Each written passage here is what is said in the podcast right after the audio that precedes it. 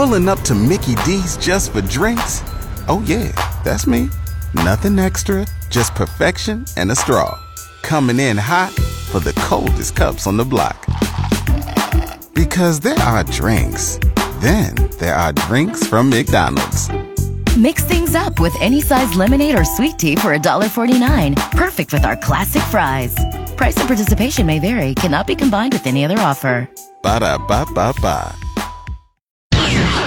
How air? The show is just about to start. Here we go. Are you ready to do this? Let's get started. I mean, the moderate end of the party has received everything that they have wanted from President Biden, including President Biden as himself. They got all of it. Man, where's Trump? Yeah. I cannot wait to see, and I'm already watching it. I'm watching Democrats start the campaign. They're already like, Hillary, you gotta go out there and vote. Like democracy depends on it. I'm like, when y'all gonna start governing like democracy depends on it? No, for real. Do you feel any differently? Um, it's just been one disaster after another. I thought this was going to be a president for the people, of the people. My life has not improved. Biden has not, you know, stuck to any of his promises. Worst January ever, shaken by everything from the crisis in Ukraine to inflation. So tired of bringing you this bad news every single night. I wish there was a way I could sugarcoat it. I try to figure out every day to try to make you smile. I'll work on that. Sorry. I feel too. Jack Riccardi, 4 till 7. News Talk 550, KTSA, and FM 1071. Oh. oh, Don Lemon. Don Lemon, you do make me smile. Don't don't you worry your pretty little head about that at all. You Don't you worry about sugarcoating anything. You're doing just fine. We're uh, we're enjoying everything you you bring us, Don Lemon. Well, hey, good afternoon, or as I like to call it, part two of my show. 406 on 550 and 1071 KTSA. I am Jack Riccardi. This is our dreadful little afternoon show. You can uh, join the show at 210 599 5555. It was so random over the weekend after Neil Young got in mixed up in that uh, thing with Spotify and Joe Rogan. I did not see this coming. I did not think that the next artist up, the next guy on the list after, I mean, you think Neil Young, Neil Young says, I don't want to be on Spotify if Joe Rogan is on Spotify. You don't think the next guy up is, is Barry Manilow.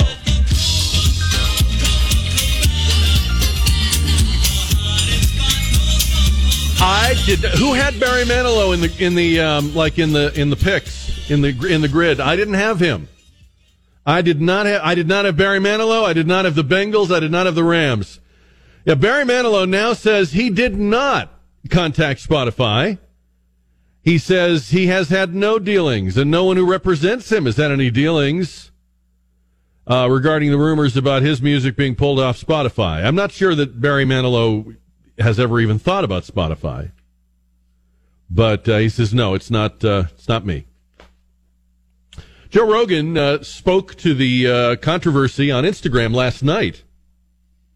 And I don't know if you've heard what he said, but I want to share a little of it with you because it's interesting. See how you feel about it. He made a video last night following the whole flap with Neil Young and the music of Neil Young coming off of Spotify. And he said um, he's going to try to be more balanced in his show and have a variety of experts and opinions. He says these podcasts of mine are very strange because they're just conversations. Oftentimes I have no idea what I'm going to talk about until I sit down and talk to people. And that's why some of my ideas are not that prepared or fleshed out because I'm literally having them in real time. But I do my best and they're just conversations. And I think that's also the appeal of the show. I think it's one of the things that make it interesting.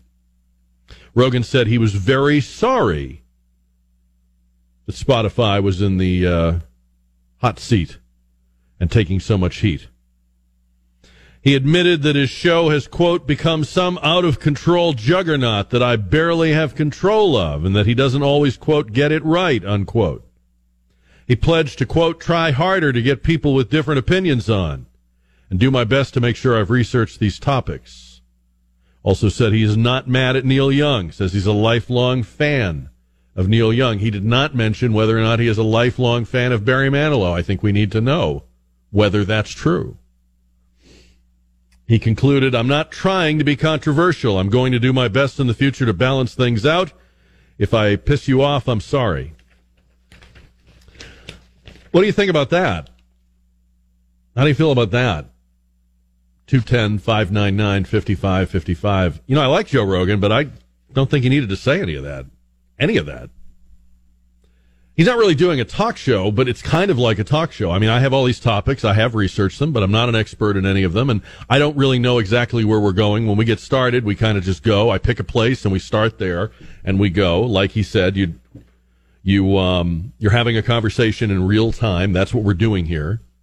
I cannot tell you wh- what we will, all the things we will have talked about in the next three hours. I cannot tell you what I will say about them.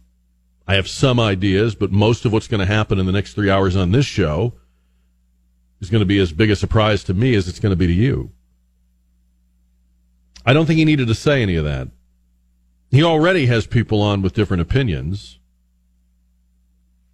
I still don't think, I think he's missing the point. I, I, I don't think his problem is what he's presented on his podcast. I think his problem, and it's not his problem, it's the problem of his censors. The problem his censors have is they don't like the fact that he is doing something much more popular than anything they're doing. They can't control it. He is showing people an alternative media universe and people in the existing media universe want you to think that's the only universe there is. So Joe Rogan's like a UFO that's making people wonder what else is out there, and they don't like it. Spotify now says they're going to put content warnings on podcasts. I think that insults the intelligence of people that watch podcasts or listen to podcasts. I'm sorry, but I'm tired of I'm tired of content warnings. I'm tired of people creating hubs of information. Your hub of information is as really as subjective as anybody else's. There's no there's no absolute truth handed down from God in heaven to your website or this website or that podcast or this. That, that's ridiculous. But see, they're still trying to have it on their terms. Oh, we'll, we'll control the information. You'll come to us to get the information. It's not going to happen, folks. It's, it's too late. There's no, no more hubs, no more, you've got to come here. We've got all the news that matters. You've got, just trust us and everything's fine. Give us 30 minutes. You know, Walter Cronkite's not alive anymore, and that whole concept is over. And if you don't know who Walter Cronkite is, it's really over. it was never started for you. By the way, where are the where are the content warnings on Dr. Fauci? Dr. Fauci's told mistruths and distortions and and had to be corrected numerous times. Why isn't there why isn't there an advisory every time he pops up on some show? Why aren't there content warnings on the cable networks? Why aren't there content warnings on Rachel Maddow? Why, why, if that's so important, these are all people that have been wrong. Some of them knew they were wrong. How do you feel about that? 210 599 5555. That big Canadian protest convoy of truckers is headed for Ottawa, the capital tens of thousands of vehicles. They say they're going to stay there as long as it takes to end vaccine mandates. And they're starting a similar effort here where truckers will drive from California to Washington, D.C. and pick up trucks along the way. We're done with the mandates. We're done with the government telling us what to do, says one organizer. We don't care what side you're on. We don't care where you're, you're from. If you live in America or in Canada. Many of the truckers uh, in this country have joined the Canadian convoy. They say you're welcome. The response from the Canadian Prime Minister was to mock and belittle the truckers. He called them a fringe group. He said that the protest is an insult to truth. It's an interesting take to insult working people and call them authoritarians or fascists. That's another word that's been used. Smearing these uh, these uh, men and women that drive the trucks is an interesting approach because um, these are not like other people in our society. You know, if all the uh, college professors went on strike, or all the uh, network news anchors went on strike, or all the political pundits went on strike, uh, you wouldn't miss a beat. But if all the truckers stopped for a couple of days, we would feel things in this country we didn't even we couldn't even imagine. And that's the power they have. The good news about people that drive trucks and do all those jobs is that they do them. They show up every day and they do them. And they do them in part because they have to. They don't have the luxury of taking a sabbatical. But they also do them because they know these jobs are important. And really, the power they have is to stop doing them. I'm not calling for that, but that is something they can do. Maybe they'll have to. You know you've lost the thread when you lose the rhino Republicans. When Joe Biden is losing Susan Collins from Maine, that's really not good. Over the weekend, Susan Collins came out on one of the television shows and said that President Biden took a clumsy approach, her word, to his race based nomination for the next Supreme Court justice in the wake of uh, Justice Breyer's retirement. She says, I welcome the appointment of black females to the court, but the way the president has handled this nomination has been clumsy at best. And Lindsey Graham, who doesn't know which party he's in, was on To Face the Nation, and he said uh, he would support one of the black judges, uh, J. Michelle Childs, who's from South Carolina, his state. Says she's highly qualified. He doesn't think it's affirmative action what Biden is doing. He says um, I see putting a black woman on the court as making the court more like America. More like America. Remember when Bill Clinton used to say that about his cabinet? We're just going to have a cabinet that looks like America. Now that is a catchphrase now. That's become like a trite catchphrase. And it's a, it's a lazy person's way of, of making an argument for diversity without actually making any argument at all. What, what does it mean that it looks like America? What what in America looks like America? I mean, we're 330 plus million people. So that's what America looks like. But when you start breaking it down, is there a public school classroom that looks like America? Is there an NFL team that looks like America? If you go in for a brain operation, will the surgical suite be filled with people that look like America? Do you want it to? Is that important to you in that moment? What does that, what does that mean? I want America to look like America. But I'm fine with people selecting themselves and choosing themselves into professions so that if there's a particular profession that's overpopulated by one race or ethnic group or gender, if it's, if it turns out that way more men than women want to do a particular job or way more Asian people want to own a particular kind of business. I don't see that as a problem. Do you? I don't have a, I don't have like a, a, a sleepless night over that. Like, what are we going to do? We need to make this look like America. We need nail salons to look like America. I, I don't, I don't get that. We talked about this this morning, and a caller made a great point. The Supreme Court doesn't look like America unless everyone in America goes to an Ivy League university and everyone in America clerks for a Supreme Court justice. I mean, what are you talking about? It's just words. It doesn't mean anything. And it figures Lindsey Graham would say it because Lindsey Graham is word salad. He's the, you know, he's the, he's the salad bar of word salad. He's the all you can eat salad bar. 210 599 55 55. Coming up in about uh, 15 minutes or so, we're going to talk with Congressman Chip Roy. And uh, you can jump in at 210 599 5555. Yeah, I, I don't know about you, but I could uh, be very happy if we retired the phrase make something look like America. Because isn't America itself evolving and changing all the time? Like when Bill Clinton said that, whenever that was, let's say it was 30 years ago, we were whiter and more wasp than we are now. So you, you would have to say, I guess, that America is a work in progress, which which America are you to, you know, what, what's your target? Like America right now or America in the future or America five years ago? And, and it's just a dumb phrase because the Supreme Court of all things isn't going to look like America. It's the Supreme Court. So it's the highest court. So it's going to be an elite, self selected, very hard to get into entity. If we wanted it to look like America, that would mean we'd want all kinds of different lawyers on the Supreme Court. We'd want we'd want Jim Adler on the Supreme Court, or we'd want you know the Fours guy on the Supreme Court. Why aren't there any of those guys on the Supreme Court? You know, I mean, shouldn't that that's what America looks like? It's so stupid. So crazy. And you know, uh, how how entertaining would the Super Bowl be if the teams looked like America?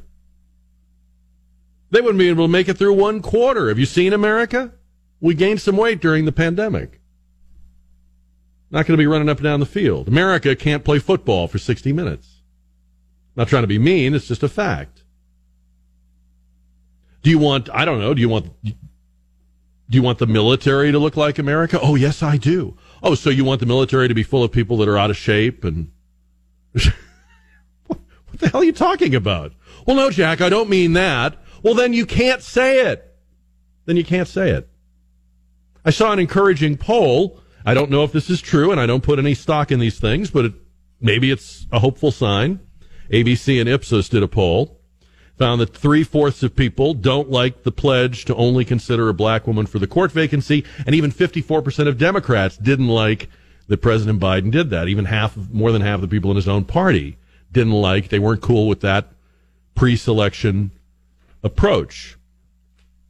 Maybe people are going to, you know, are getting fed up with this. Maybe the look like America thing sounds as ridiculous to them as it does to me. But I will say, before they give it up, the politicians will double down. They'll try one more time. They're not ready to retreat on this because this kind of um, setting aside and and uh, pre-designating cabinet positions or what have you, or or admissions to universities. This is not about the people appointed or named. This is about elevating the person doing the naming. Joe Biden, as a candidate, had a problem with race.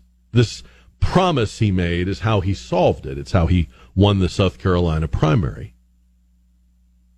And so the people that are wedded to the idea of designating and selecting and saying we're only going to consider a Native American woman or an African American man or this or that.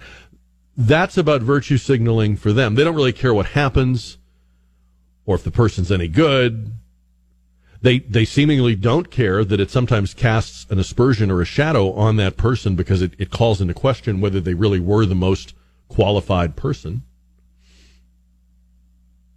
So it's pretty clear this is just about the person doing the preening. And they're not done preening. Congressman Chip Roy joining us now on the KTSA Kinetico Quality Water Softeners Newsmaker line. Congressman, good afternoon to you, and thank you for coming back with us. Jack, my pleasure. I wish I was calling you from uh, the great state of Texas, but alas, I'm in Washington, D.C. Actually, I'm in Northern Virginia, uh, just outside of Washington, D.C., trying to represent y'all. Well, better. I was going to say better you're there than than we're there. So, um, you are uh, you're saying that Mexican cartels have taken control of the border, uh, that they're running the show down there, uh, that we are we have lost control, operational control of our own border. And I think it's funny to hear that at the moment that the Biden administration is preaching about the sanctity of Ukraine's border with Russia. Well, that's exactly right. Now, look, let me start by saying that our friends in Eastern Europe are, are some of the few people in the world who actually understand freedom. I wish more Americans understood freedom, like the Eastern Europeans trying to hold on to freedom having gotten it away from the Soviet Union and now watching Russia on the march because an incompetent, immoral, idiotic president of the United States is completely failing to hold and check Russia while he completely shuts off American energy supply, refuses to hold Nord Stream 2 and sanction Russia and try to stop that in order to protect and help our friends in Ukraine. Meanwhile, though, the president, having failed all of that, is perfectly fine sending 8,500 American uh, men and women uh, in our military to go support the United Nations because of a sovereign border in Ukraine, but refuses to do anything on our southern border while the cartels have full operational control and are running 100,000, are running so much fentanyl into our country that we have 100,000 dead Americans. I mean, it's, un, it's unbelievable. In Texas, we have people dying because they take Xanax that's laced with fentanyl. We have people dying at the hands of cartels, and we're doing nothing about it. And in fact, they're actually purposely taking steps to weaken our border, releasing people, adult males, into the United States, and taking steps to ignore the migrant protection protocols despite a federal court order. This is purposeful, and Mayorkas should be impeached for it, if not President Biden. But we should start with Mayorkas. Did you have a chance to hear that hidden, or I don't know, hidden isn't the right word, I guess that surreptitiously recorded conversation that Secretary Mayorkas had when he was meeting with some Z- CBP people? Did you hear that? That came out last week, and he was saying to them. No, no. Yeah, no, I've seen that. You're talking about the tape down the border where they're where, where Right. they where they say, you know, well, now, you know, uh, if, if good men do nothing, right? And and the and the border patrol agents are saying, look, you, you guys are doing nothing, right? Right. We're not doing anything to secure the border.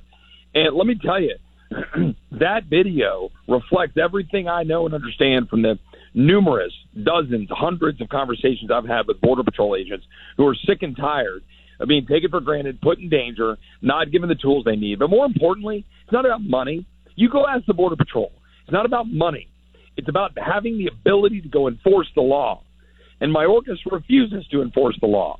And President Biden refuses to enforce the law. Biden sends frickin' Harris down to Central America to have another conversation about investigating the root causes. That's complete garbage. We all know that. They're purposely allowing our border to be exploited by the cartels because they want to play the race card.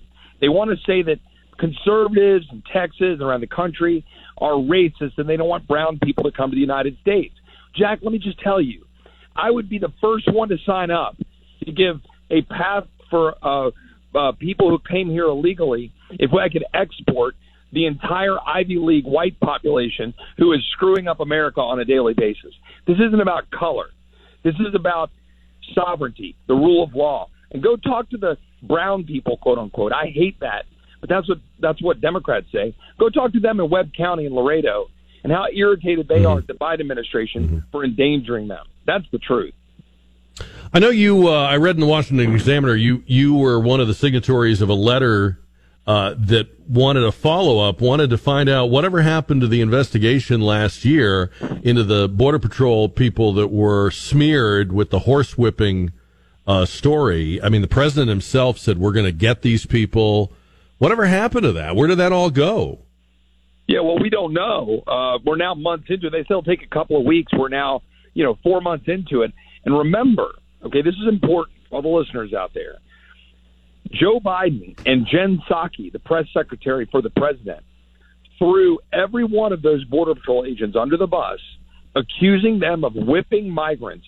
Again, trying to play the race card, just like the voting uh, bill that they're trying to pr- push, because they know full well they have nothing to sell to the American people because inflation doesn't sell, and wide open borders doesn't sell, and fentanyl deaths doesn't sell, and vax mandate mandates with people dying doesn't sell, and Russia on the march doesn't sell, and $85 billion of equipment in Afghanistan doesn't sell. So they're trying to play the race card. So they try to foment a whole bunch of rage over a whipping incident that did not occur. They know it didn't occur. They refuse to apologize for it. And now they're burying the very reports and studies coming from having, quote, studied this horrific event because they know it doesn't show anything. You all saw Jen Psaki today denying even the existence of the video you just referenced, Jack, about Border Patrol agents questioning their leadership, saying, What are you doing to actually secure the border? Because Jen Psaki knows, knows it's all a fraud. Yeah. Well, um, I'm sure we'll get a late night Friday night document dump when they finally do report on the uh, the horsewhip story, and prob- probably the Friday before a holiday weekend, I would imagine. No doubt, no doubt. And you know, right now, I mean, the thing that I'm focused on heading into this week is making sure that we uh, Republicans take a strong position against funding a government that will continue these unconstitutional, unlawful vax mandates that are forcing our medical professionals to leave the profession, forcing our men and women in uniform to leave serving their country. And I want to know why any Republican would vote to fund a government, to fund the enforcement of these mandates against the people of the United States? And that's the question I'm asking and circulating a letter right now, getting Republicans to pledge whether they will fund a government to enforce these unconstitutional mandates on the people. Republican Congressman Chip Roy on our KTSA Kinetico Quality Water Softeners Newsmaker line. Congressman, thank you. We appreciate it tonight. God bless, Jack. Take care. Sometimes on The View, those ladies get on a roll and they just all run over the cliff like lemmings. But uh, when they were talking about the Holocaust, it was clear that, that the co hosts were not sure whether to run away from or run toward Whoopi Goldberg. They were debating a uh, controversy in Tennessee where a school district took a, a book off the uh, reading list about the Holocaust. And um, Whoopi offered the point of view that the Holocaust is not about and was not about race. Because, you know, there's been this uh, bill in Florida that uh, would govern the conversation in schools about race. And I guess that was on their mind. So Whoopi Goldberg said, well, the Holocaust wasn't about race and they panicked. Cut number 10. If you're yeah. going to do this, then let's be truthful about it because the Holocaust isn't about race. No. No. It's well, not about race. It is. It's, no, it's Jews about a different it, race. But it's it's not about race. It's not about well, race. What is it about? Because you, it's about man's inhumanity to man. That's what it's about. But it's about white supremacy. It's well, about but it's, it's not about ideal race. But these are two Roma. white groups of people. Well, How do we have to black but people see them as white and But you're missing the point. You're missing yeah. the point. Oh, when you Lord. turn it into race, it goes down this alley. She is getting ripped today across the political spectrum. I, I, I like Whoopi Goldberg. I'm not trying to pick on her, but for God's sakes, it was not about man's inhumanity to man. It wasn't about being inconsiderate or stepping on people's toes or not holding the door for them. What the hell? I know you got to make everything about race except the things that are about race, but yes, the Jews were defined as a as a defective race. They were systematically targeted for elimination. You almost can't even overstate the Holocaust because it's so incredibly and efficiently brutal. Man's inhumanity to man. It wasn't like random people were going to the camps. That would be man's inhumanity to man. It wasn't like, you know, if you just said the right thing or did the right thing, you could stay out of the camps. Oh my goodness. The Holocaust isn't about race. no. No. See, this is why we shouldn't keep going to that example if we don't understand it or we don't want to understand it. You're going to use that as an example, and I'm not saying you can't. We talked about this with Dan Gelernter a couple of weeks ago on the show. There's there's no reason to put velvet ropes around the Holocaust and say that no one's allowed to bring it up or you're not allowed to make comparisons. You, you, you absolutely are, which was his point, and I think well made. But at least have some idea, you know. Oh, no, that's not what it was about. I noticed that Bill Maher has a lot of fans these days. Have you noticed that? A lot of people you wouldn't expect to like Bill Maher like Bill Maher. They like him because he's saying stuff that they agree with. He even noticed it. He said the other night that he's become a hero on Fox News, not because he's a conservative, but because Democrats have their heads up their ass his words.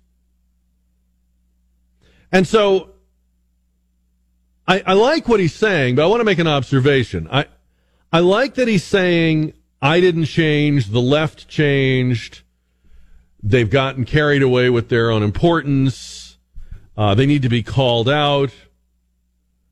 Uh, they're being, you know, they're being ridiculous. It, it, that that's all fine, and I I'm glad he's saying it and he probably believes it. He says the party of FDR and JFK is turning into the party of LOL and WTF. It's a pretty good line.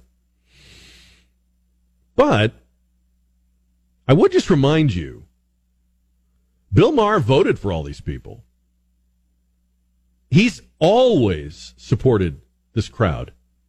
He may be unhappy with them now, but you know what I think he's unhappy about?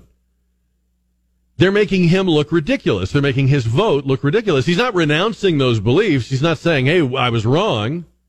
He's saying, don't be so crazy or don't show how crazy you are. That's, that's a very different thing than I've had a, a, a come to Jesus moment or I've had a red pill moment and now I realize I was wrong and I have a different take on things. He's not saying that.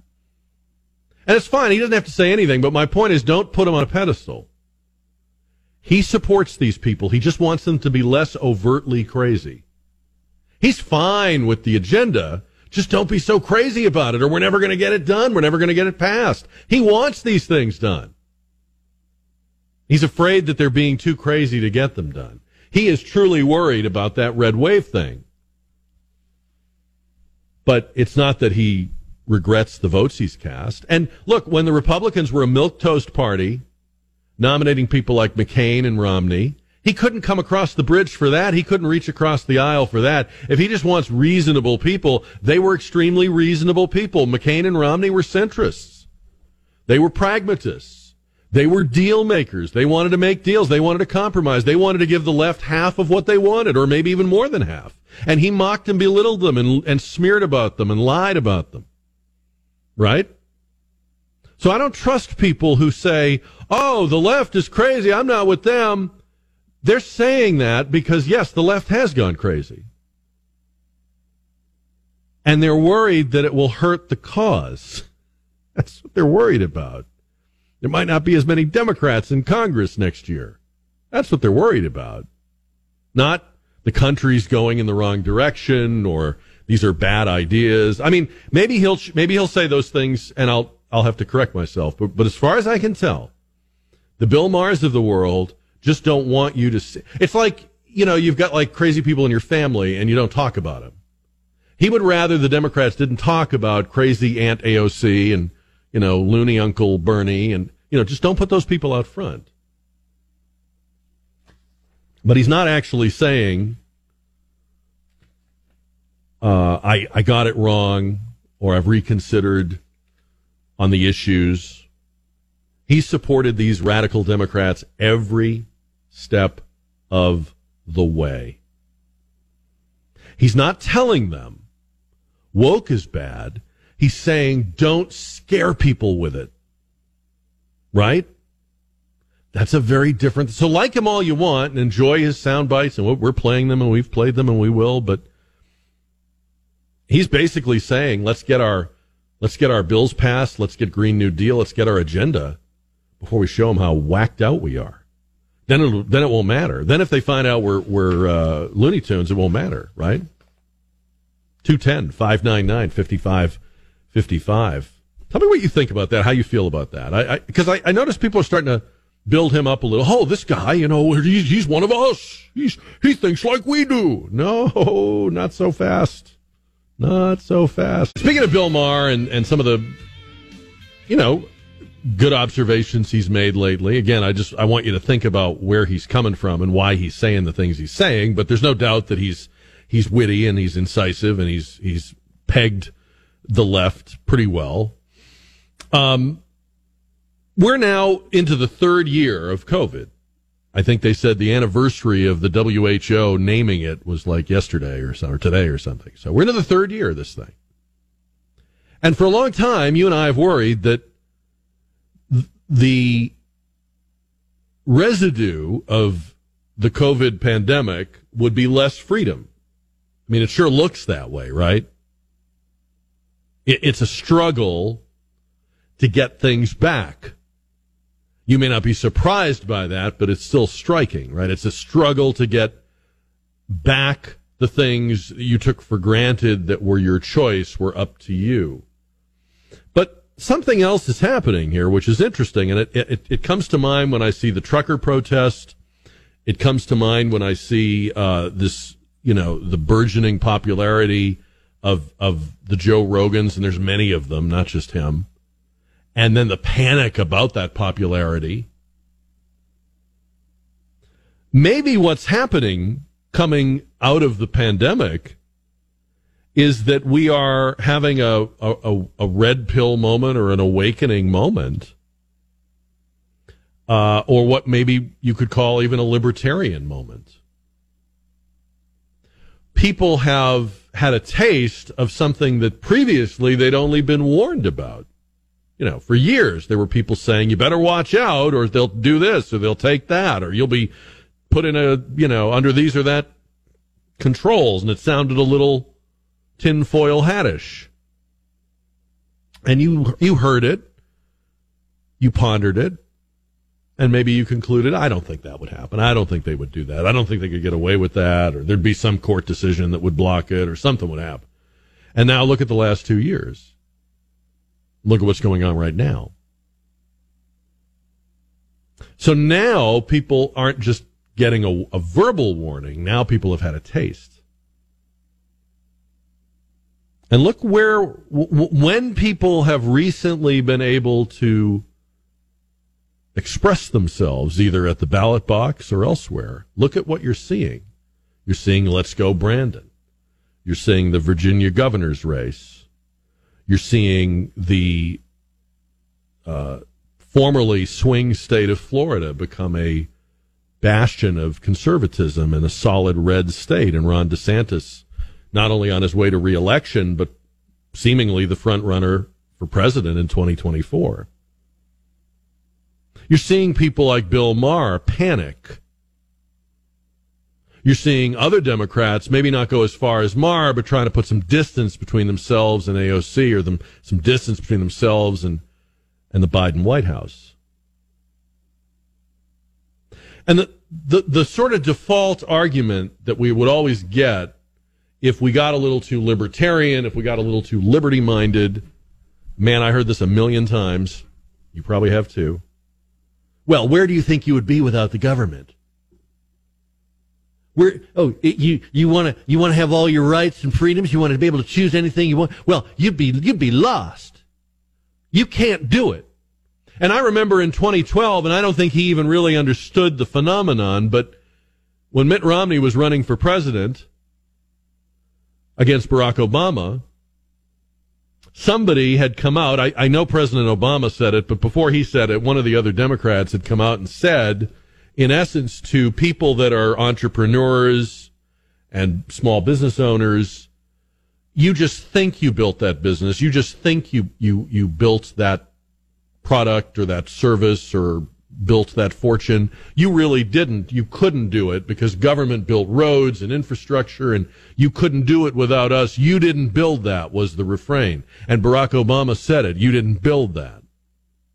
And it became a, uh, an angry slogan at the GOP national convention in Tampa in 2012. They were selling t-shirts for Romney that said, you didn't build that sarcastically, meaning, damn right we built it. So that was always the comeback. When you got a little too big for your britches, they would tell you, you, you, you just wait. You need the government. You need its expertise. Well, now COVID comes along. And what did we learn about government expertise? It stinks. It's not that great. In the past, you might not have known, but you might have assumed, well, if we ever had a pandemic, we've got the FDA and the CDC and all these scientists, and we have we spend gazillions of, of, dollars. I'm sure we have a plan, and we must have stuff stockpiled, and I'm sure it'll be fine, right? I mean, I, I'm sure we know what to do. We've we've been preparing for years over multiple administrations. You just assumed they must have some plan. They had nothing big government was going to step up and it was going to be like World War II when they changed all the factories from cars to bombers. Oh, it's going to be great. And it didn't happen. And the experts were not expert. They were only expert at getting their faces on television, but not at accurately forecasting the arc of events or even what we should do in our own lives to be safe and be healthy.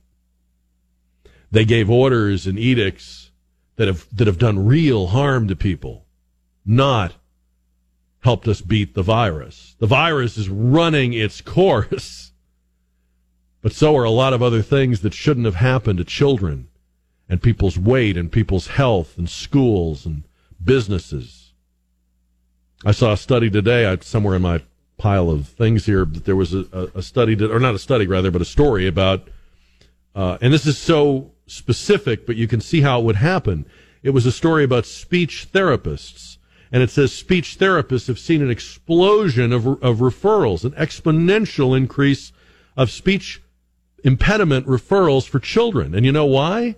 Because when little, little, little kids are masked up and everyone around them is masked up, they're not learning how to talk because they need to see and hear and read lips and understand, and they're not. And I believe that could be true. So we don't have Roosevelt or Eisenhower. We have Biden and Harris and Fauci. If these had been the people in charge in World War II, you don't you don't even want to go there, right? I won't even go there. So that's why I think this could be that kind of a moment. Because you're not they're not going to be able to get away with the whole you need us. Don't don't get too high on your horse. You've got to have government. That might have worked 10 years ago. Uh, it, it did work 10 years ago. Do you think it would work now? Does it feel like the usual lines are just not going to sell? And I realize they'll still sell with some. Whenever I talk this way, somebody always, you know, throws a wet blanket. Well, Jack, you're just being way too optimistic. You don't realize how stupid people are. I, I, know there are people that are still under the sway of this. What I'm saying is, I think there are more people coming out from under the sway of it. No, not everybody has seen the light. Not everybody gets it. Not everybody reacts to things or feels the same way about things, of course. But I think this is a moment where more people are less likely to believe, well, government gives us stability and there's a reliability to depending on them and we ought to let them organize things and organize resources. You know, it's better if they manage health care because then they'll make sure that everybody gets some. Does that seem like a good idea to you now? If it ever did before, does it seem like a good idea now? Seems like a terrible idea. 210 599 5555. I whenever we talk about sports on the show, I, and I have to admit this is really immature of me, but whenever we talk about sports, we, even if we just touch on it, I get these angry, really angry emails. I don't think it's a lot of people, but it's a handful of people. Yeah, what are you doing? What are you? What is this? A sports station? So I almost kind of get a. Is it all right if I just? I kind of like touching those people off. I really do. I kind of get a thing for that. So. so did you watch either of the games yesterday? No, I'm not watching the NFL. No, I've never. Okay, okay, all right, okay. I, I watched the Bengals Chiefs game because it was a great game, because it makes me happy to watch those games. And I don't think when I watch those games, I'm being a traitor to race relations or freedom or whatever. But I mean, if you if you want to boycott them, that's fine too. That's okay. I respect that. Um, but it was a great game. Couldn't get over, and I don't know if this is just getting older. As I get older, everybody looks younger to me. But man, Joe Burrow and the kicker for uh, for Cincinnati, Evan McPherson, guy kicked how many field goals did he kick yesterday? He, he, he won the game for them. His leg, more than anything, won the game. That they both look so young. Do you, are you feeling more and more like people? Everybody looks younger and younger to you, or the people doing the news look younger? And the but boy, those two guys, they those two guys look like their moms dropped them off at the stadium. You know, like like they've got to go home. They got to be home by a certain time after the game. Fantastic game. I, I noticed today on ESPN there was a lot of emphasis on what went wrong with the Chiefs and how what's this going to mean to Mahomes and is he a Mahomes is a great quarterback. The Chiefs are a great team. The Bengals were better yesterday. That's when that happens, you win. You know, I mean that's that's what happened. Chiefs did everything they're supposed to do in the first half of the game. They had it all put away. It was all put away. It was it was locked up. They they right before halftime they did a run play that they probably shouldn't have done, and they got stopped and time ran out. They probably would have, if they had thrown instead of run, they probably would have scored a touchdown. Maybe that would have been the margin of difference because that would have possibly meant that the game did not go to overtime at the end. But but you never know. You don't know what would have happened. So, um, that second half was all Cincinnati.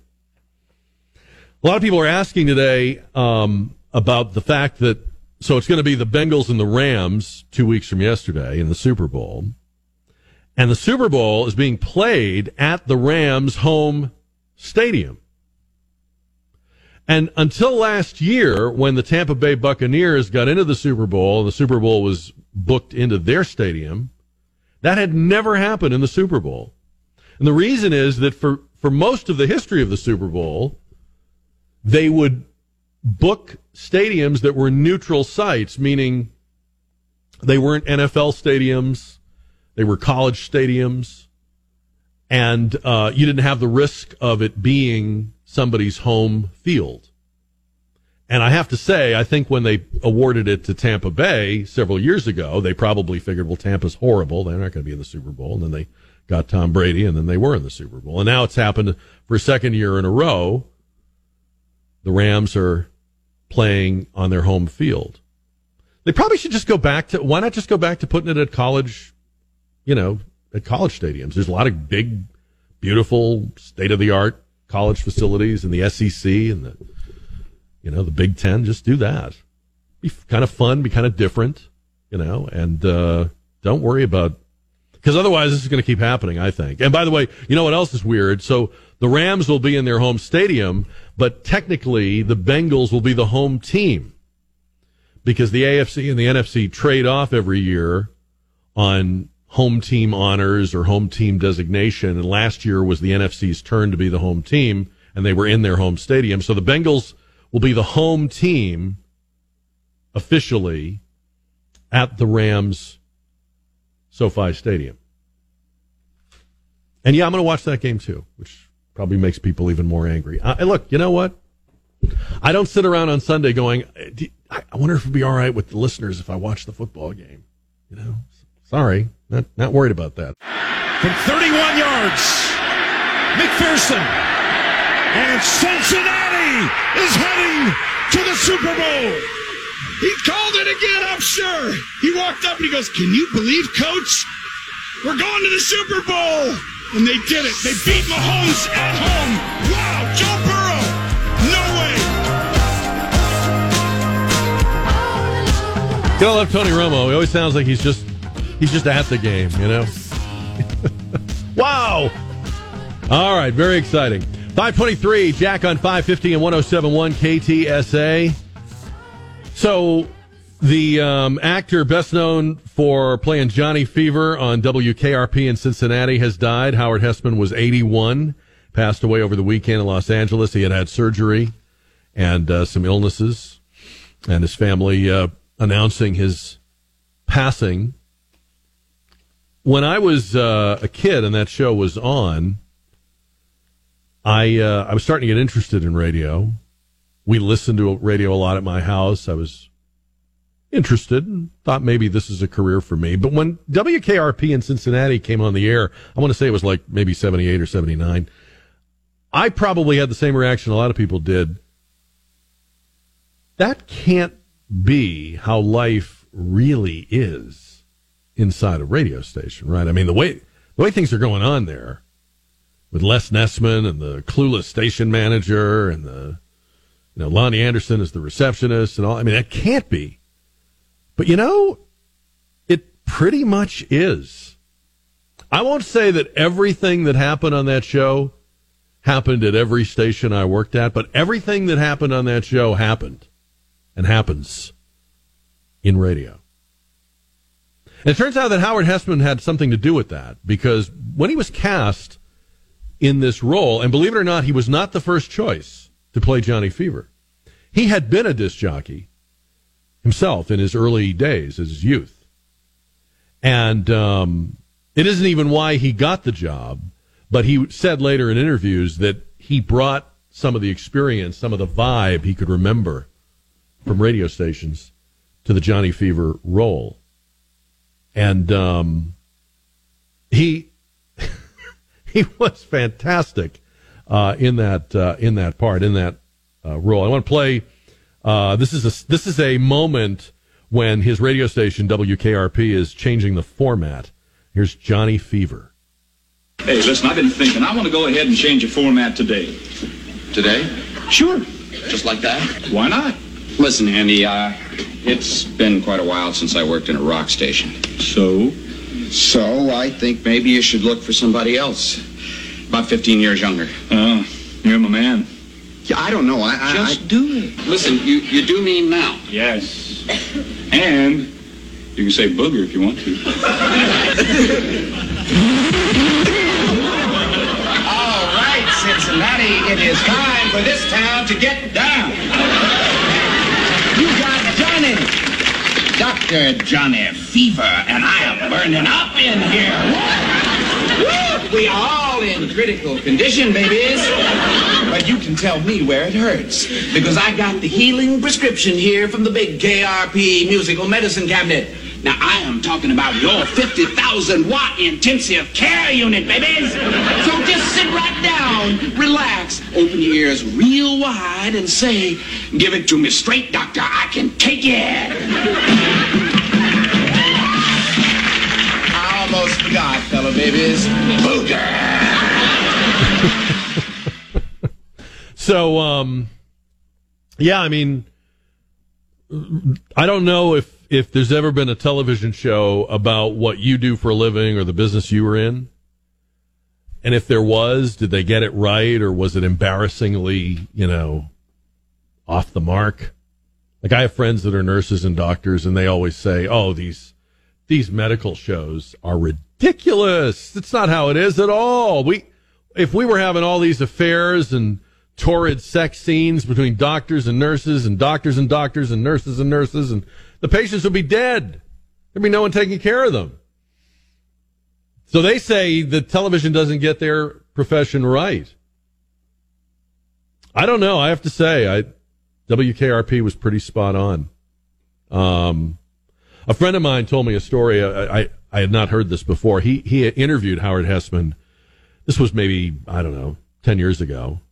So Howard Hesseman went on to do a lot of other things. He was on other shows um, and whatnot. And he came into the radio station in New York where this guy worked, and they weren't ready to have him on yet, so they told him he'd have to wait. And radio stations don't have a green room like television does. So Howard Hesseman sat down at somebody's desk at the radio station and went through the papers on the desk. Just read everything on the desk. And then when he got him on the air, Howard Hesseman was talking about the memos that he had read, which were not for public consumption at all. But he had read the internal station memos and he was bringing it up and mentioning things uh, on the interview, which I think is hilarious. I wish there was a tape of that. But anyway, the great Howard Hesseman, 81, WKRP in Cincinnati, Dr. Johnny Fever. Yep, that's the way it is. We've got all those characters, all of them.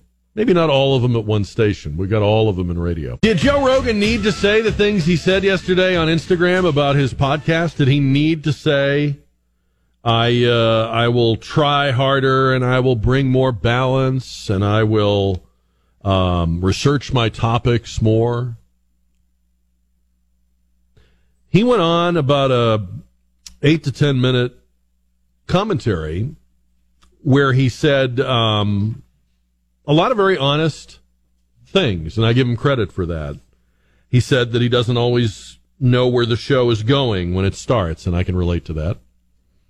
He said uh, we're having a conversation in real time, and we don't always know where it's going. Uh, that sometimes it gets out of control. I, we don't always get it right.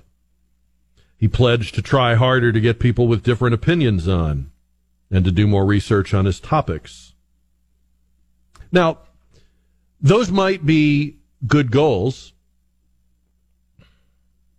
but Joe Rogan is promising to make his podcast better for people that don't listen to it. Joe Rogan's detractors don't listen. I like Joe Rogan, and I don't even listen to most of what he does because I don't have time. But I like him. If I'm seeking him out and I'm still not hearing most of the show, you can be damn sure that the cable news people and the politicians, they're not listening to him. Just like they don't listen to talk radio, they just have opinions about it. They know that what we're doing is bad, but they, they haven't heard it. And I'm not saying they have to, but I, I can't respect when you have an opinion that you just had handed to you by somebody else or an opinion that you're expressing because you want to fit in. You know, we have this, we have this new kind of, I, I'd say sort of outrage du jour in this country now. We now have a kind of outrage where people are offended by association, right? So if people you're associated with, people that are on your news feed are mad about something, you're mad about it too. But you didn't hear it or you didn't see it, but you know that the right people are mad and you want to be in concert with the right people. So Joe Rogan's dangerous. See, people that have never heard him. Talk radio is scaring people away from getting the vaccine. Say people that have never heard it. Fox News is just full of pro Trump liars. People never watch Fox News. Now, the problem with that is not that you have detractors. I mean, you know, the old saying if you're taking a lot of flack, it means you're over the target. But the problem is if you try to react, if you try to make those people happy, if you take their criticism to heart, even though they've never heard you, they haven't done you the dignity or respect of even tuning you in. If you're trying to make them happy, you realize you can't, you can't win that game. You can't. If there's a new and improved Joe Rogan, how will these people know? They'll never hear it. They haven't heard it to begin with. The fact is, and I don't want to speak for everybody that listens to him or listens to talk radio, people like real conversations. They like seeing where it goes. They like knowing that there isn't a script. When we have these conversations, I have a starting point. I've done some prep, but I can assure you I don't know where we're going. When we get done at seven o'clock, we'll have gone places and been to things and covered things and had arguments or discussions or agreements that I could not have anticipated at four o'clock. And I'm sure he feels the same way. We're actually doing what they don't do. You know, his detractors are mostly in places that are groupthink oriented. They're on a channel, they're on a website, they're on a cable, uh, you know, operation that's all one sided. You don't hear them promising to have more diversity of viewpoints. You don't hear them promising to research their topics better or not get things wrong. They don't care. So why is he promising people that don't even listen that he'll do better when they won't even hear him doing better? And I said last week, and I, I, think he knows this. I hope he does. I hope someone around him can tell him this. They're not worried about his content. They're worried about his audience. worried about how many people are finding things out for themselves. You know, that's what this whole deal with fact checking and we're going to have more fact checking and we're going to put content warnings on posts on social media. All of that is panic because you're going out and finding alternative sources and ways of double checking the stuff that they just want to pour down your throat. They want you to just lean your head back, open up wide, and they'll just dump down everything you need that they've decided you need. And that model has worked it, since the invention of radio and television. That's pretty much been the model. A very small number of people controlling all of these uh, means of delivery, all of these throats, all of these orifices. Now, all of a sudden, there's a lot more stuff out there that they can't get their arms around. So instead of trying to understand it, maybe even compete with it, they're just trying to kill it. And it won't work. It won't work. Every time in the history of communications, there's been a new technology. The old technologies panicked. And sometimes they tried to kill it. And they never did. It never happened. It never worked. The only thing that ever killed a new format or means of technology was if it just didn't find an audience, if it just wasn't any good. Beta, you know, VCRs or, you know, whatever. It, it, there are things that just weren't very good, and people decided they didn't like them. They didn't. They didn't add value to their lives. And to their chagrin, Joe Rogan has, of all people, I mean, how random is that, right? A comedian, a wrestling guy. He, he has added value to people's lives. People are, are seeking him out. It's making them crazy.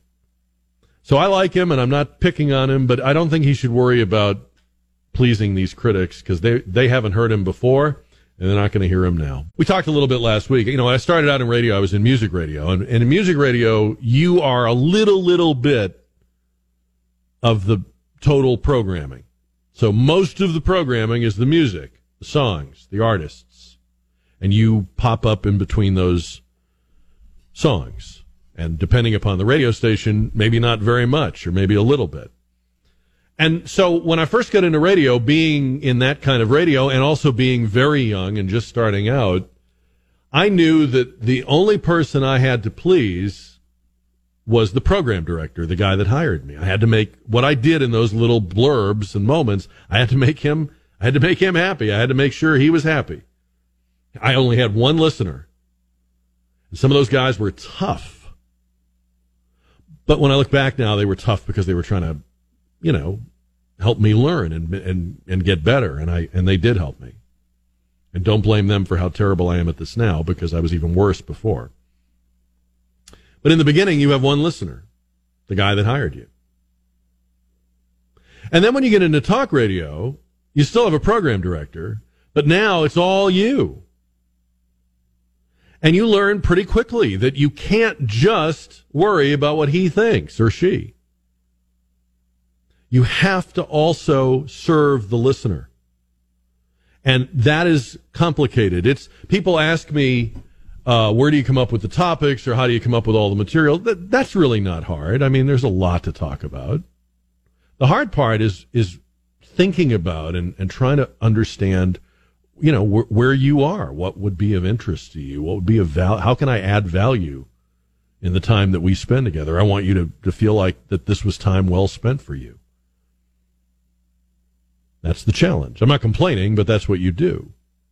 So you go from trying to please one person who is the one that signs your paycheck to trying to please a lot of people who are very different and diverse, but finding sort of that, that mean or median that will add value for them and entertain them and so forth. What you can't do, and you also learn this as you get into talk radio, you can't do your show and design your show and design your presentation and your delivery around the people that hate you. They'll write to you and email you and troll you, and I've got all that, and so does Trey, and we all do. And and you can't keep they're they're a moving target you will never hit. You can't say, well, I'll try to do that less or I'll work on that because because they don't care. They don't like you. They're they're not there to help. And they're probably not going to reward your changes or whatever with their loyalty. Do the show for the people that are listening, you'll be fine. Do the show for people that aren't listening, you won't be fine. Joe Rogan has got to be careful not to try to do this for the people that aren't listening. They're making a lot of noise. They're talking a lot about him. And by the way, they're, they're giving him marketing and promotion no amount of money could buy. You could not design a marketing campaign. You could not fund a marketing campaign like the let's cancel Joe Rogan discussion uh, that's happening right now on CNN and MSNBC and on Twitter. It's fantastic. But those people don't listen. And I think the people who do are probably pretty happy with what he's doing now. You know, this is not complicated. This is conversation. It's not instruction or, uh, you know, you, you, you, shouldn't be. I'm sure you're not taking notes. You shouldn't be taking notes. There's not going to be a test. You can't get a degree in talk radiology. It's a conversation. And you either listen into it or you participate in it. And sometimes when you listen into it, you participate in it mentally. Like I know the vast majority of people never call, but I know that you are thinking back at the things you hear or talking back. Maybe even if you're alone, you might even say stuff out loud. That's, that's what this is. And conversation's good. Are we prepared to say that con- there's too much conversation or people are, are harmed by conversation? Oh, but they're harmed if there's negative ideas or, or wrong information. No. Are you telling me that in all the conversations you have in your life, you never hear things that are incorrect? You don't have a relative that gets facts wrong or remembers family events wrong or has them in the wrong year or has them in the wrong order. You, you don't ever have a friend that gets the facts wrong about the game or the movie or the trivia about who was on Friends in 1998 or whatever. I mean, it's, it's, it doesn't, it, it's not going to kill you. It's a conversation. And we don't need fact checkers. We're carrying a fact checker around with us. Every one of us is. And I thought we learned from the pandemic that it was that, that people suffered from a lack of contact and conversation. Isn't that one of the things we derived from this whole crazy experiment? Is Jesus really not good for people to not have human interaction. So that's what this is. And that's what podcasts are, and that's what talk radio is. And sometimes it's frivolous and light, and it's about fun things, or it's about cooking, or it's about your hobby. And sometimes it's about more serious things. And sometimes it's about stuff that you don't know. You may not know anybody you can have this conversation with. I, I, hear from people all the time who say, I can't talk about this stuff with my wife or my husband. They don't, they're not interested in current events. That's why I like the show because it's a place where I can hear ideas and, and express ideas. I don't have anybody in my life to have this conversation with. Well, and I think it's good that we're having this conversation, don't you think? I do. Do the show for the people that are listening. Only. I think there are, broadly speaking, there's there's two kinds of jobs. I mean, there's a lot of jobs. There's there's two kinds of jobs you can have. You can have a job where you do it and it's all about perception. Politicians have that job, right? And then there's the kind of job you have, and maybe you have this kind of job where you've either done it or you haven't. I mean, there's no gray area. You have a specific, you know, the old, the old joke. You had one job. You have like a specific responsibility and either you carry it out or you don't. Truckers are like that. There's no uh, hype about trucking and truckers, right? There's no hype about he's the greatest trucker there ever has been. No, I mean, either it shows up on time or it doesn't. You, you're, you're moving things from point A to point B. There's a, there's a timeline. There's a delivery date. You got to make the date. You got to make the time. And that's it. So it's interesting to watch this truckers protest spreading across Canada, what they call the Freedom Convoy. And they're protesting vaccine mandates. And today, the Prime Minister of Canada, who has COVID, so he had to do this uh, as a Zoom call, he had a virtual uh, news conference, and he said that the trucker protest is hateful rhetoric and violence toward Canadians. And he likes BLM protests better. He says, I've attended protests and rallies in the past, and when I agreed with the goals, when I supported the people expressing their concerns and their issues, like Black Lives Matter is an excellent example of that, he said. So, Black Lives Matter, excellent. Truckers, hateful, fascist. Now, that's, you know, Pierre Trudeau's kid and uh, Canada, you know, you guys, you guys elected him. You know, what can I say? Um, but see, that's the difference between a job that's all about hype and perception and a job that's about reality. And I support these truckers, but it may take more than just forming the Freedom Convoy. They might have to just stop delivering things. They might just have to stop. If they're going to be treated and spoken about this way, if they're going to be accused of the very things they're protesting, if they're going to be called fascists, and I don't know how you, the Washington Post had a cartoon that called them freedom fascists, and I don't know how you can be a fascist when you're a working man or woman.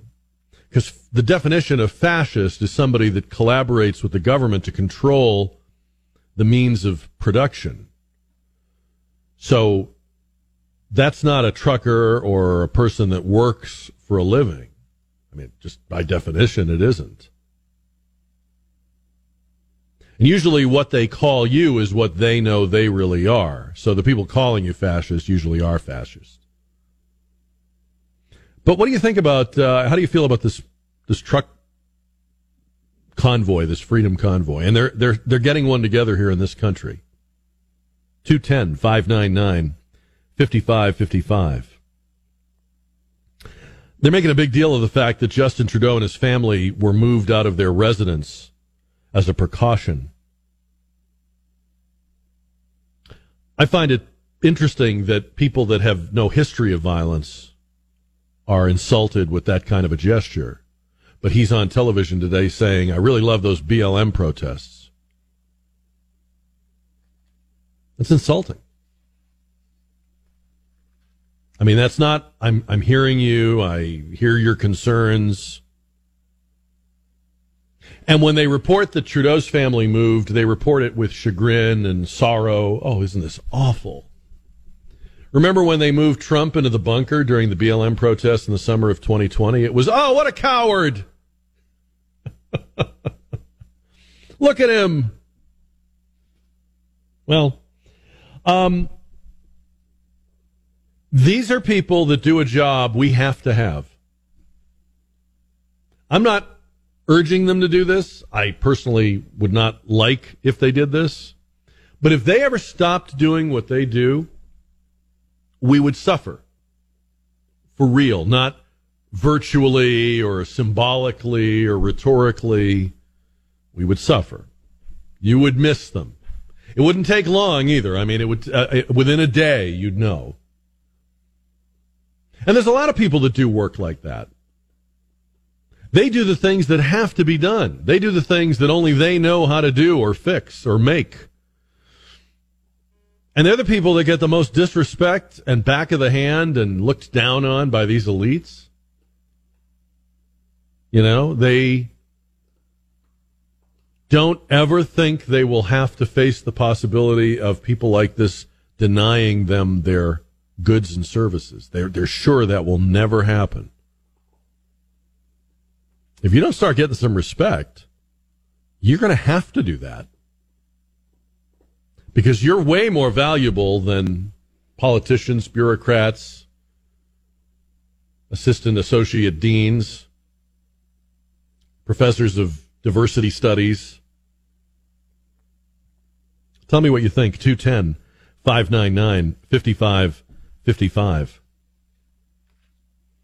How is protesting government overreach? How does that make you a fascist or a Nazi or a terrorist? I don't I don't think that makes any sense. You know, people need to stop and these are these are epithets, but it's like a child blurting out words they don't know the meaning of.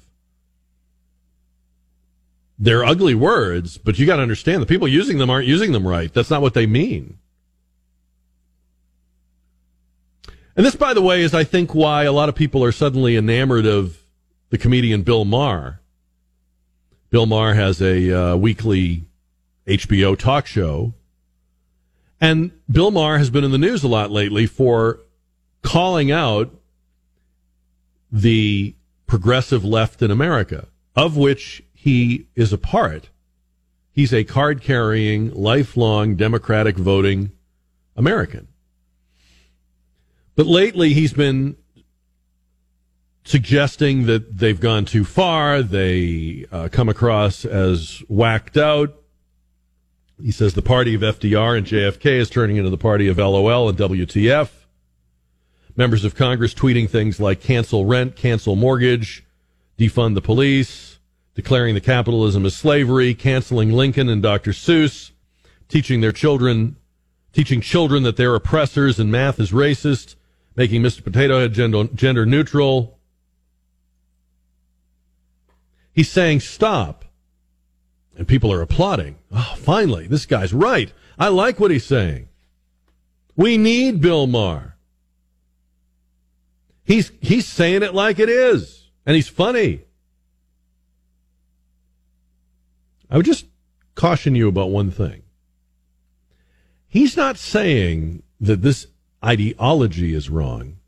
He's saying he's giving them advice. He's not arguing or debating them. He's giving them messaging advice. He's saying, don't show the crazy. Don't let them know. Don't let them see. Don't let them hear these crazy ideas. Because we'll never get them passed if you do. He wants the Green New Deal. But he knows you're not going to get it with this kind of language. He's not saying don't be woke. He says do it more in a more sophisticated, nuanced way.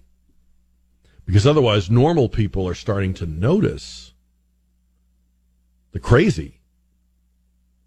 And they're fighting back. And you, you're not going to get, you're not going to get this stuff done if people wake up. You got to keep them, got to keep them asleep. Keep them disinterested in politics. Keep them tuned out. They're, you're making them tune in. You're forcing them pay attention, and they're not liking what they're hearing and seeing. This isn't about being a Republican or a Democrat, but Bill Maher, just, just be careful. Bill Maher is not renouncing any of his old ideas. He voted for all these people. He's always voted for them. He's bragged about it. He says in his whole life he's never voted for anything but a Democrat. So these are his people. He just doesn't want to see them blow it. And that's a very different posture from saying, he's with us. he's our new leader. He should join us. It's not happening. Not going to happen. 210 599 5555. All right. So we're talking about uh, everything from fascism and authoritarianism and the people accusing us of it, maybe the ones guilty of it themselves. And uh, Jim is calling in about the Canadian truckers on 550 and 1071 KTSA. Jim, good evening to you. Yeah, how y'all doing? Yeah, these these politicians and these news anchors that throw all these political terms around, there ain't one of them out of a hundred could define it. I mean, you did here a few minutes ago, but most of them they have no idea what they're even talking about. And as far as being insulted by Trudeau, well, a bucket of spit like that don't bother me none. Never has. Okay, I'm with you on that, Jim. Thank But- you, sir. Um, I do think a lot of the outrage that you hear from these elites is is basically they pick it up from each other. I mean, I can't prove this, but I'm I'm pretty sure I'm right about this. They don't go to the source. They don't hear the Joe Rogan podcast. They don't listen to talk radio. They they haven't they haven't delved into what the trucker protest is about and like, hey, let me watch let me go online and watch an interview with with some of these truckers. No, they just have heard these are the, these people are in the wrong. Everybody I know, everybody I, you know, all, all the people that went to my college or all the people at my workplace or all the people I drink with after work, we're all against them. So I'm against them. They're fascist. Yeah, tell them, you know, and that's just what it is. It's, it's sort of a, it's the Omicron variant of outrage. It's very contagious and they catch it from each other. They don't really know what the hell it is. And that's why you can't, that's why Rogan has to be careful because he'll screw up a good thing. If he tries to fix the podcast to placate his critics, his critics aren't listening. And the people that are listening might not like the fix. I don't know. You're not going to make those critics happy. People that hate this show are not future listeners of this show. I don't worry about them. And I really don't. I used to, when social media came along, we had all these consultants and experts. Oh, make sure you engage. No, I'm not going to spend all night with some lunatic who doesn't come out of the basement of his house going back and forth about the validity of my show or something I said that you know, 427 in the afternoon. I'm not going to, I'm not going to waste my time with him. Why wouldn't I devote my time and my energies to the people that listen to the show and get some value from it? And let's find more of them. And that's what I do. So I hope somebody around Joe Rogan can tell him because I know he's new to this. Just don't worry about the, the people that are trying to get you taken off Spotify. You, you are valuable. You provide value to the people that listen. And Spotify, whatever else they say, and they talked a bunch of baloney today about fact checking and content warnings and all this nonsense. You know, the, they paid a hundred million dollars. They know what they were doing. They know the value of this. They know the potential growth of this. 210 599 5555. The, um, the tendency or the temptation, I should say, is to think that we are dealing with like an ideological struggle or this is a, a battle of ideas. You, I wish it was. I, I hate to tell you how much of this is just class and envy and insecurity. And, um, you know, the podcasts of today was the growth of talk radio in the 80s and 90s. It was, it was something that freaked out the establishment media. I cannot tell you because I worked in, in the business and I, I cannot tell you how many different stories NBC Nightly News and ABC World News Tonight and CNN. They did all these navel gazing stories about the dangers of extreme talk radio and that might be why the Oklahoma City building was blown up and they're going to get they're going to get our government's going to be overthrown and we're going to have a president assassinated and they're stirring up right-wing hatred and they're but it was all from people that didn't, they didn't listen to any of it. They were just afraid of it. And they were afraid of it because it impinged on their business model. They wanted to be where you went for opinions and analysis. And they wanted to be the only place that told the story of that day's events. They didn't want you to be able to go somewhere else. And I watched all that panic and you know, we, we weathered it and we survived it. They tried their damnedest to boycott and deplatform, and we need to bring back the fairness doctrine, which they didn't even know what it was. And then now, flash forward to today, there's this new thing. People are discovering it. People are liking it. It's got some pretty gaudy usage numbers. It's obviously worth a lot of money. It's companies like Spotify and Podcast One. There's there's all these companies, by the way. I won't bore you with the details. There's all these companies that used to own radio stations and now own podcasts. So they know what's coming, but it's panic about the business. It's not panic about the content. It really isn't. And once you understand that, you really understand what this is all about.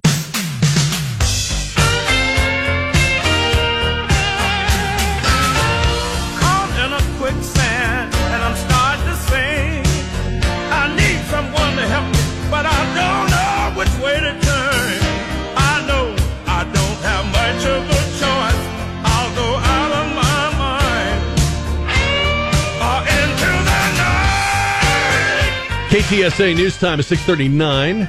This half hour, the results on our Stevens Roofing JR poll. There was a big flap last week when Justice Stephen Breyer of the Supreme Court re- retired or announced he was going to retire, and President Biden had promised to name an African American woman judge and reiterated that promise.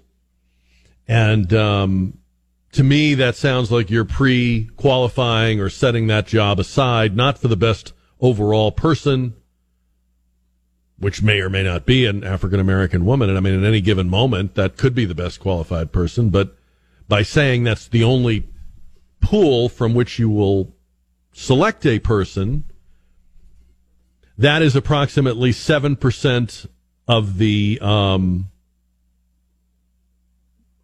population.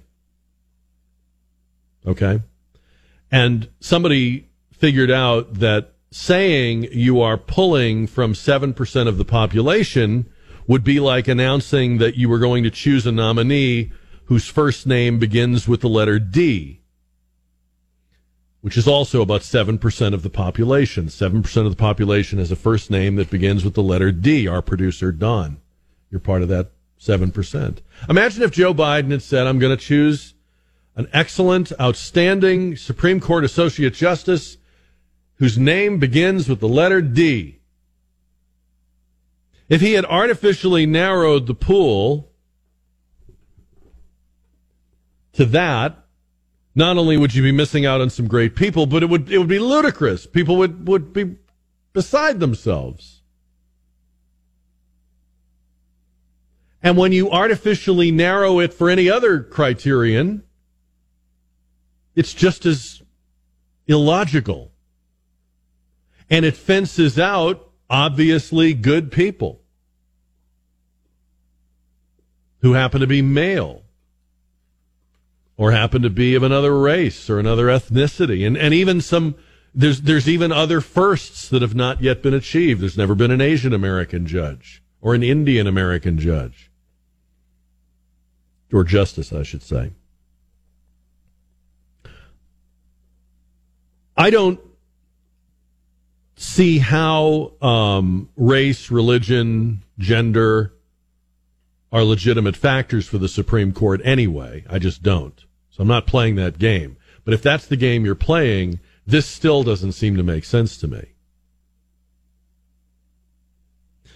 You know what no one is talking about though is what should we be looking for? Like what everyone has an opinion about this person that he hasn't yet named, but what what should we be looking for?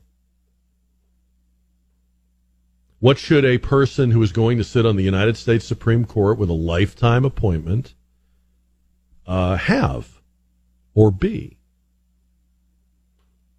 And when's the last time a president tried to put somebody on there for reasons that were objective, like beyond the ideological base he represented or came from? I mean, we, we, maybe we've gotten to a point where there's just no there's no reason to even, you know, why have a fuss over it? Why why have a discussion or an argument about it? Because the minute you have the outcome of any election, you already now know with increasing specificity who the nominees for Supreme Court vacancies will be. If you don't know their exact names, thanks to Joe Biden and to the general trend in politics these days, you pretty much know what you're getting. The right does this too. If a conservative Republican is president, he or she has to appoint a, a, a, person with the right view or the right position on abortion, or they'll be savaged. And abortion's important. I'm pro life. It's important to me. It's not the only thing. You could be terrible on other stuff and be right on that.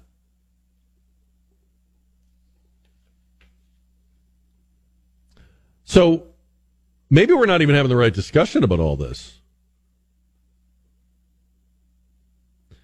And maybe the discussion we need to have, except I'm sure we're not going to, is well, what, what exactly are the criteria? Like, what if we were writing the, you know, the online job posting?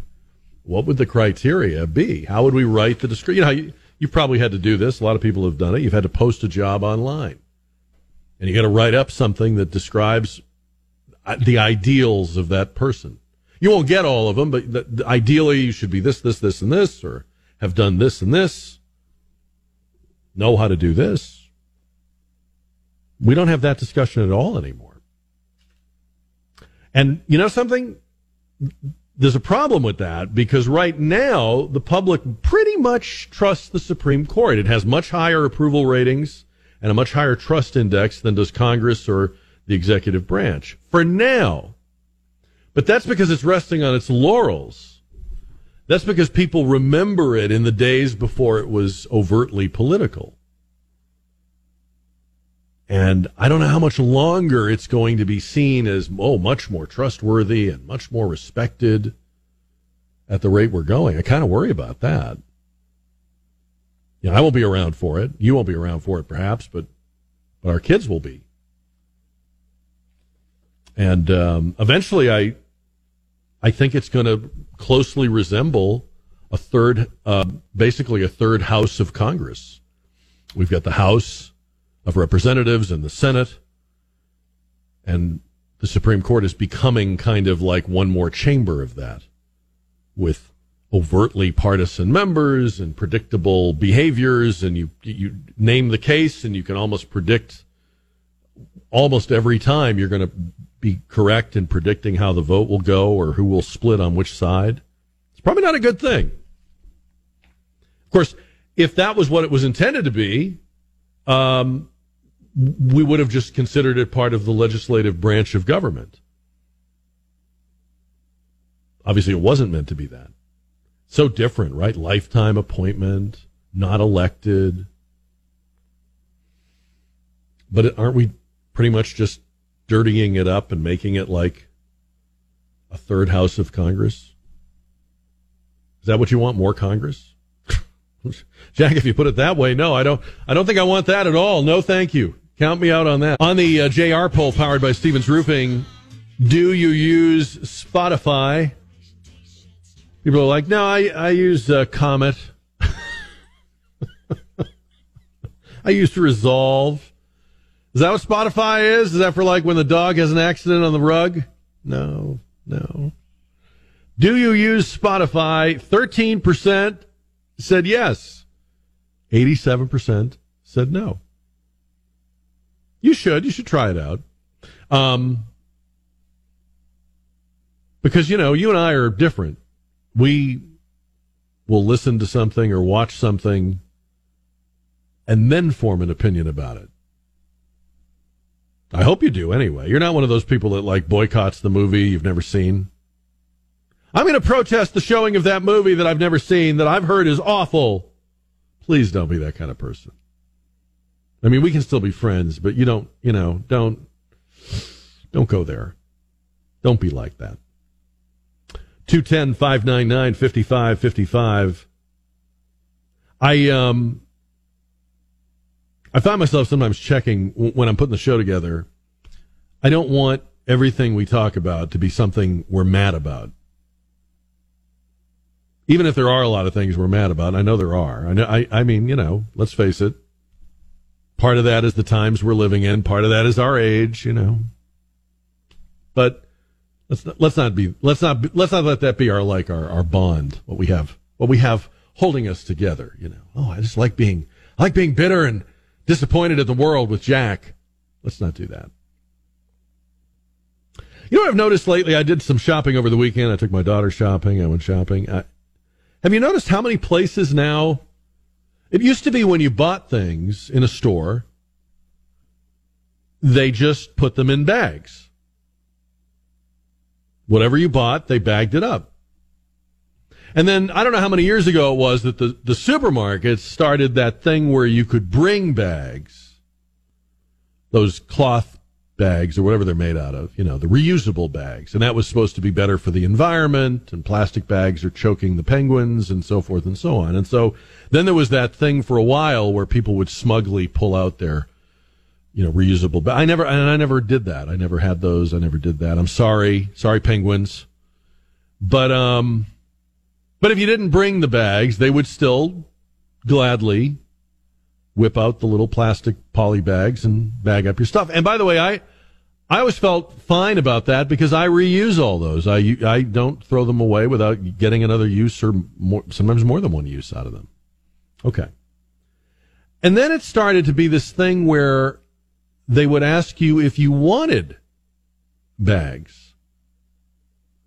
And I don't really understand that thinking because I like I know at Costco they'll give you a box if you want they don't do bags.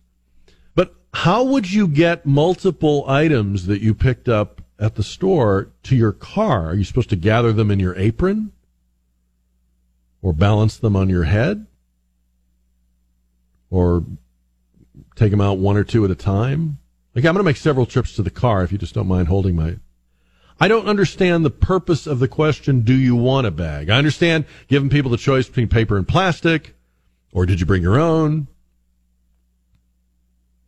Um, it seems like they're trying to find less and less stuff to do for us. Like, you know, we're going to make these people ring up their own purchases. Have you noticed how often that's happening now? And I don't mind doing it for a few things.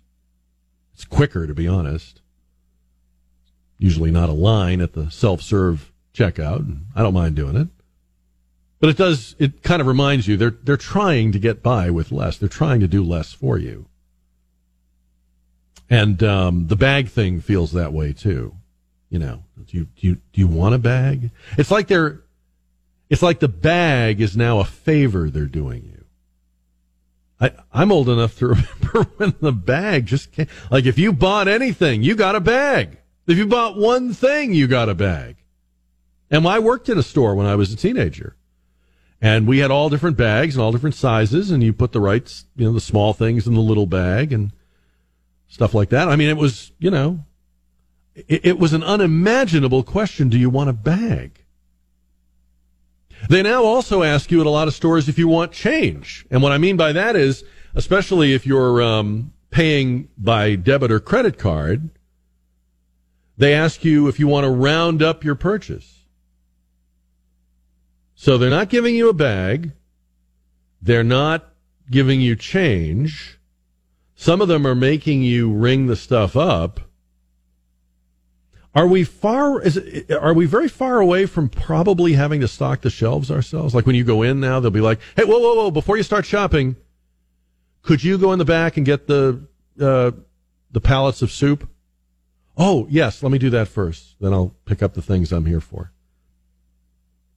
And what else could they have us do? You know, maybe maybe a little mopping and sweeping. You know, stuff like that.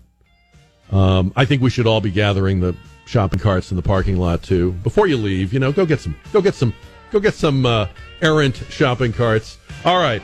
Have a good night. I'll see you on the radio for Sean tomorrow morning at nine. Back here tomorrow afternoon at four.